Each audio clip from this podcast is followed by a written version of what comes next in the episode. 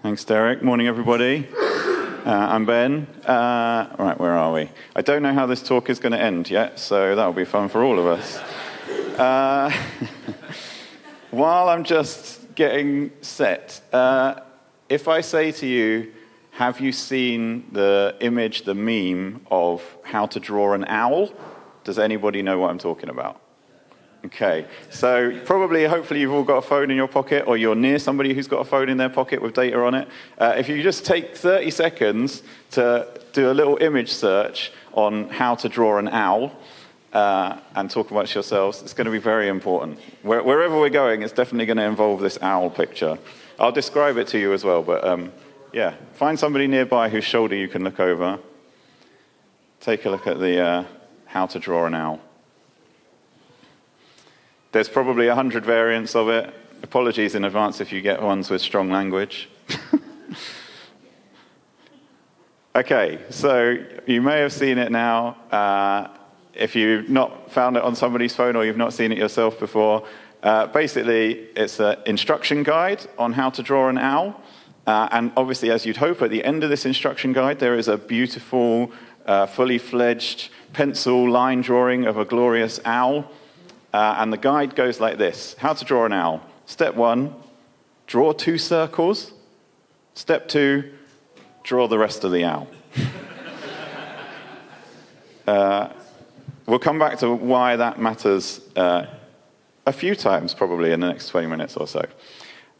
Okay, so we are carrying on our series this morning on the journey of faith, and we're looking at a book called Ecclesiastes. And yeah, this is the talk bit. So this is where we get together, and I come up the front, and we have a little 3-point message on how to sort our lives out, and what everything is about, and how to fix everything. Right? And then it's just a nice, simple 1, 2, 3. We know what's going on. We understand what we're here for, and we know how to behave. So that's what we're doing. That's the talk bit, right? Here we go. Ecclesiastes. Meaningless, meaningless, says the teacher. Utterly meaningless. Everything is meaningless. What do people gain from all their labors at which they toil under the sun? Generations come and generations go, but the earth remains forever. The sun rises, the sun sets, and hurtles back to where it rises. The wind blows to the north and the south. Round and round it goes, ever returning on its course. All streams flow into the sea, but the sea is never full. To the places the streams come from, there they return again. All things are wearisome, more than one can say. The eye never has enough of seeing, nor the ear is full of hearing. What has been will be again. What has been done will be done again. There is nothing new under the sun. Is there anything of which one can say, look, this is something new?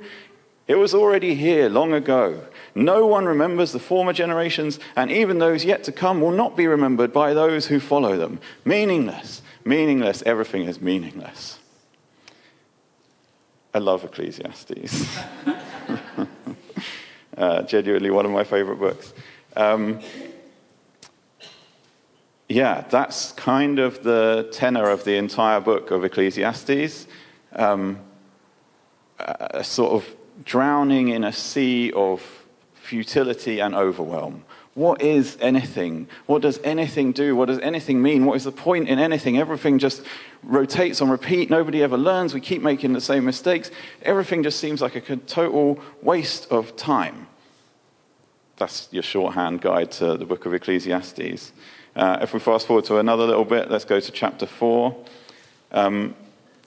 I don't think the book of Ecclesiastes is a feeling that is limited to the time in which it was written. I'm pretty sure people through the entirety of human history have felt the feelings that are in Ecclesiastes. I definitely still feel them now. And to me, bits like this bit in chapter 4 feel very pertinent to today. I think somebody could write this morning and it'd be equally true. Again, I looked and I saw all the oppression that was taking place under the sun. I saw the tears of the oppressed, and they have no comforter. Power was on the side of their oppressors, and they have no comforter. And I declared that the dead who had already died are happier than the living who are still alive. But better than both is the one who has never been born, who has not seen the evil that is done under the sun. And I saw that all toil and all achievement spring from one person's envy of another. This too is meaningless, a chasing after the wind. I think you could look at the world around us today and very easily come to write the exact same thing. I see all the oppression happening everywhere, and power is on the side of the oppressors, and the reason that anybody scrambles to get above anybody else is totally meaningless and baseless. And what are we all doing? That's Ecclesiastes. Anyway, we're not doing chapter 1 or chapter 4. We're doing the very end of the book of Ecclesiastes, at the end of chapter 12. So it carries on like that for 12 whole chapters of what even is anything, but you'll be pleased to know that here's the bit that we're getting to. Of making many books there is no end, and much study wearies the body. You could keep on writing these chapters forever and ever, and it's just exhausting, isn't it? Isn't it just exhausting to say how you feel? Now all has been heard. Here is the conclusion of the matter. Fear God and keep his commandments, for this is the duty of all mankind. There you go. Draw the rest of the owl. It's so easy, right?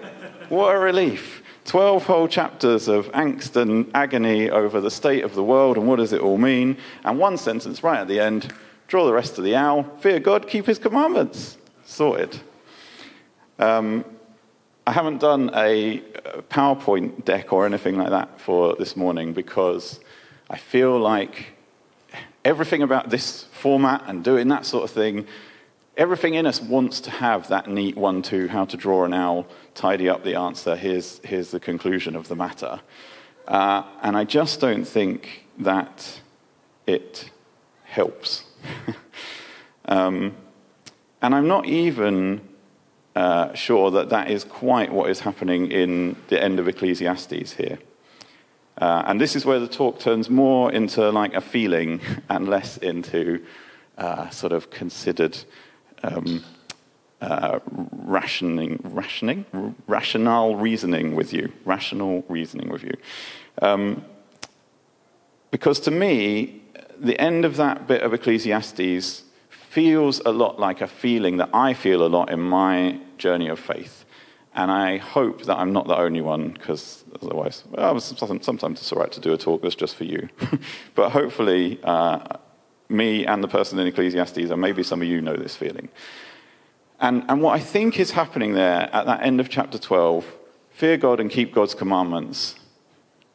Right? So you've got 12 chapters of angst and frustration and futility and overwhelm, and then one line of fear God and keep his commandments. What I think is happening there, what it feels like to me that is a feeling that I experience in my journey of faith, is more like me trying to get out of bed in the morning. And Carolyn will be able to tell you about this. She hates it. But the number of times, so she's normally up about 4 hours before me anyway. The number of times in a morning where I shout at myself is quite unnerving, right? And you're sort of lying there and you sort of come around and it's groggy and the world doesn't make any sense and you're trying to like, everything's overwhelming and it's too much to take in and you don't want to get up and do anything. But you know that that's what you do want to do, really. And so I literally have to verbalize out loud to myself. I'm like, come on, Ben. Come on, Ben, get up. You can do this. It's not that hard. Come on, time to go. Get ready. Let's get on with the day. Yeah, poor old Carolyn, who's been awake for 4 hours, doesn't enjoy this experience. But it's so common.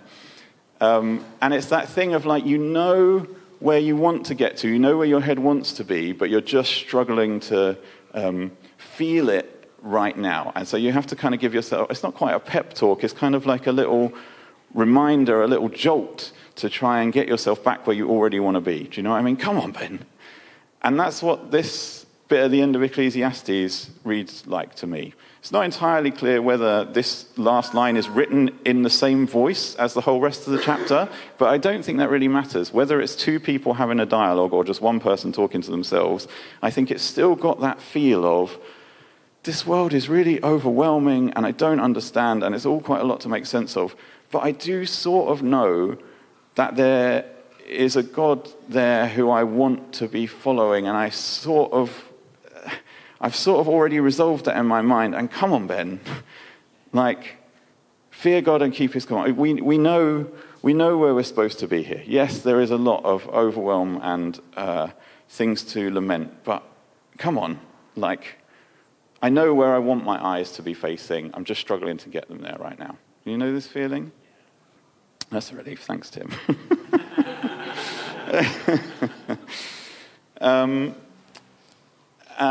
Yeah. And so I think that is a more helpful way to make sense of what's happening in this book. And then the question really is, where do we go with the reality of that feeling? And this is where I'm saying I'm not quite sure how this is going to end. I think one thing I know that it shouldn't be is draw the rest of the owl. When you're feeling any of those stages, right, I think there's three stages that are described in this feeling and in this phenomenon of Ecclesiastes. The first is that sea of overwhelm, that feeling of drowning in the pointlessness and the questions and the endlessly spiraling, like what even is anything? That's one place that you can be in the journey, is drowning in that sea. The second place is you've kind of seen land on the horizon, okay? And you've spotted, you kind of know where you want to get to. Like me trying to wake up in the morning. You can kind of see the destination. I want to serve God. I believe that there's a God out there. I want to be more in line with the character of that God. And I can sort of see that land on the horizon, but I'm still mostly in the sea, but at least I've got a sense of where I want to try and get to.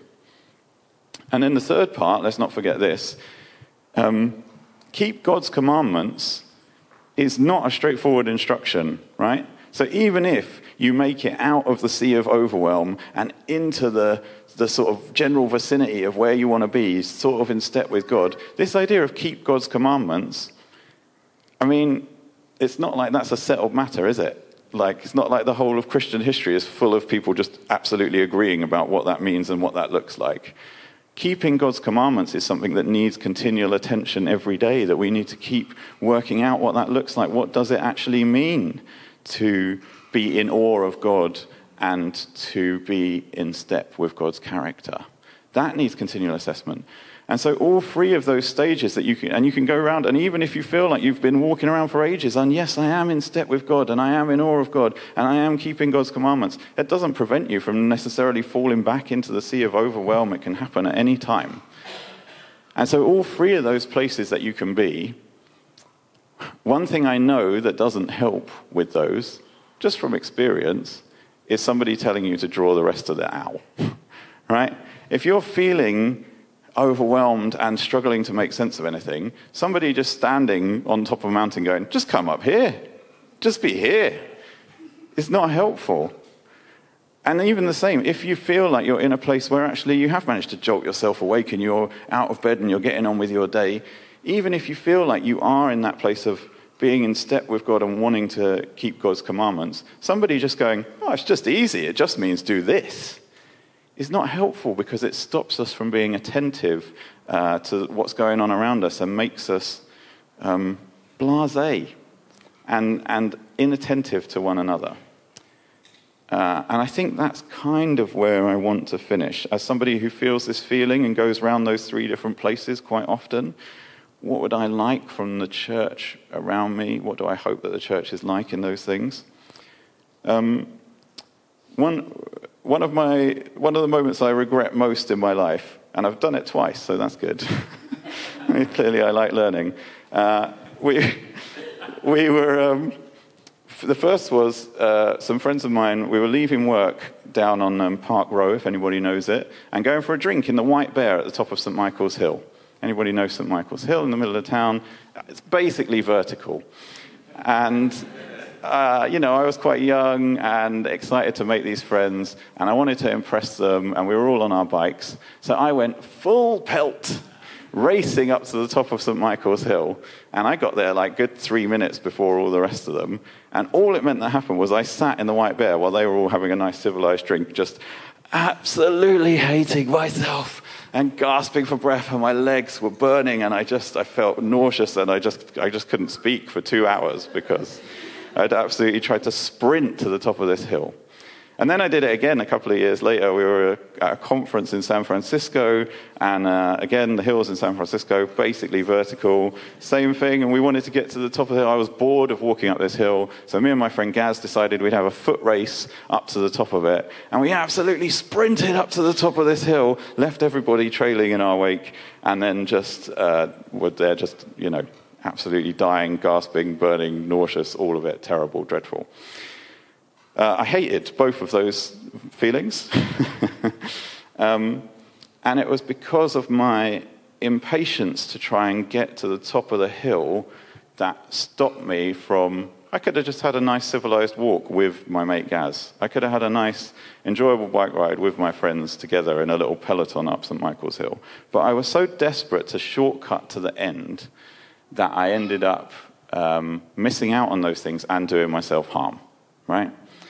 And I think that is a danger that can happen with God stuff and with owl drawing. And when we want to try and race to the fixed, finished answer, then we stop being attentive travelers together. Does that make sense? Okay. No, because I just made it up. When we try and race to the fixed, finished answer, we risk harm because we stop being attentive travelers together. And I think the call of the church is to be travelers together, paying attention to the last, the least, the ones who are struggling, the ones who are lagging a few steps behind us on the hill, not to try and be the ones who get right to the top first and then stand there shouting to all the people drowning in the sea of overwhelm, just come up here, just draw the rest of the owl. Because that's never happened in Christian history, right? Nobody has raced to the finish line, got it all figured out, and spent their whole life just correctly obeying God's commandments, because that's not how it's meant to work. It's supposed to be a journey together that continually we reorient ourselves to what we're heading towards. And we do that by paying attention to each other as well. Like, literally just picture it. Picture a big gaggle of people trying to get up that hill in San Francisco, and we're falling over, and we're getting distracted, and we're getting lost, and somebody's falling back down the hill, and somebody's injured themselves, and somebody needs a little... You know, we are a shonky collective of people trying our best in a very overwhelming and complicated world, and we're supposed to be doing it together, and that means continually turning around and looking out for each other and working out how to keep the group together rather than racing to the finish line. You with me? And now the irony is that I'm getting to the end of a talk, and now everyone's expecting like the nice little wrap-up point. And that feels kind of directly at odds with all this stuff that I'm saying. And I think the only way I can think of to describe this is a little bit cumbersome, but it's whatever comes to my mind. Have you ever listened to a radio phone-in? They're quite old school. There's a horrible thing that sometimes happens on a radio phone-in where the host has got like 30 seconds to get through a call, and they get one of those callers who just keeps going up at the end, and like they're waiting for the moment to step in and like cut across their sentence and finish the call, but the person just keeps on finding like a new thing to say, and it's like it keeps on opening out the conversation, and you think, well, surely they're going to stop in a minute and run out of content for this thing, but actually no, they just keep on finding new ways to keep it rolling, and then in the end they have to like just play the news jingle and like cut across them. And we want those sentences to go down. We want the person to be like, hello, I'm here, this is the point I've got to make, and that's the end, over to the next person. Right? We want our sentences to go down and to resolve and to have that neat closure, and we want the talk to, Ben, finish, please don't keep going up at the end of your talk, Ben, please, we need to get home for our lunch. Right? We want the sentences to go down and close and resolve. But actually, I think to keep each other, being attentive to each other, to keep reorienting one another towards God, to keep working out what it means to keep God's commandments, to keep on fishing each other out of the sea of overwhelm, we need to be able to keep those conversations going up, to keep listening to each other anew, to keep finding out, basically, to be able to get from somewhere to somewhere else together, you need to know where you are. And in order to know where each other are, you have to listen to each other. And often listening to each other means you're going to hear somebody with lots of sentences that keep going up at the end and don't really resolve, but that's okay, because that's what we're here to do, is where are you now? Okay, where are you now? Do you need help coming further up this hill? And that's kind of where I want to end this talk, is I'm going to ask you to just take a minute to be really honest with yourself about where you are. That's what I love about the book of Ecclesiastes. It does not pull its punches in saying, this is where I am, nothing makes any sense to me, I don't understand. And that's okay, it made it into the Bible. If that's where you are, that is absolutely fine and great. If where you are is you feel like you're standing at the top of the hill telling everybody else to hurry up, that can be a place that you're feeling as well, but you have to be honest about where you are in order to know what the next steps are. So rather than me having a nice sentence that ends on a down note, I'm going to open it up to you to keep the conversations going up at the end, and you're going to take a minute to think about where you really are, and then if you feel confident to do it or you want help with it, maybe you can find somebody else at the end of the service or next to each other now, and you can have one of those conversations where you go, I'm struggling a little bit, I'm actually lost back here, what about you, where are you? And then they find a way, but they can go up with their sentence as well, and it's a continual recirculation of the conversation as we encourage each other up the hill, not racing ahead, but paying attention to the people that we need to listen to. Does that make sense? I was really going to try and end on a sentence that went up, not down. That's the end of my bit. Over to you.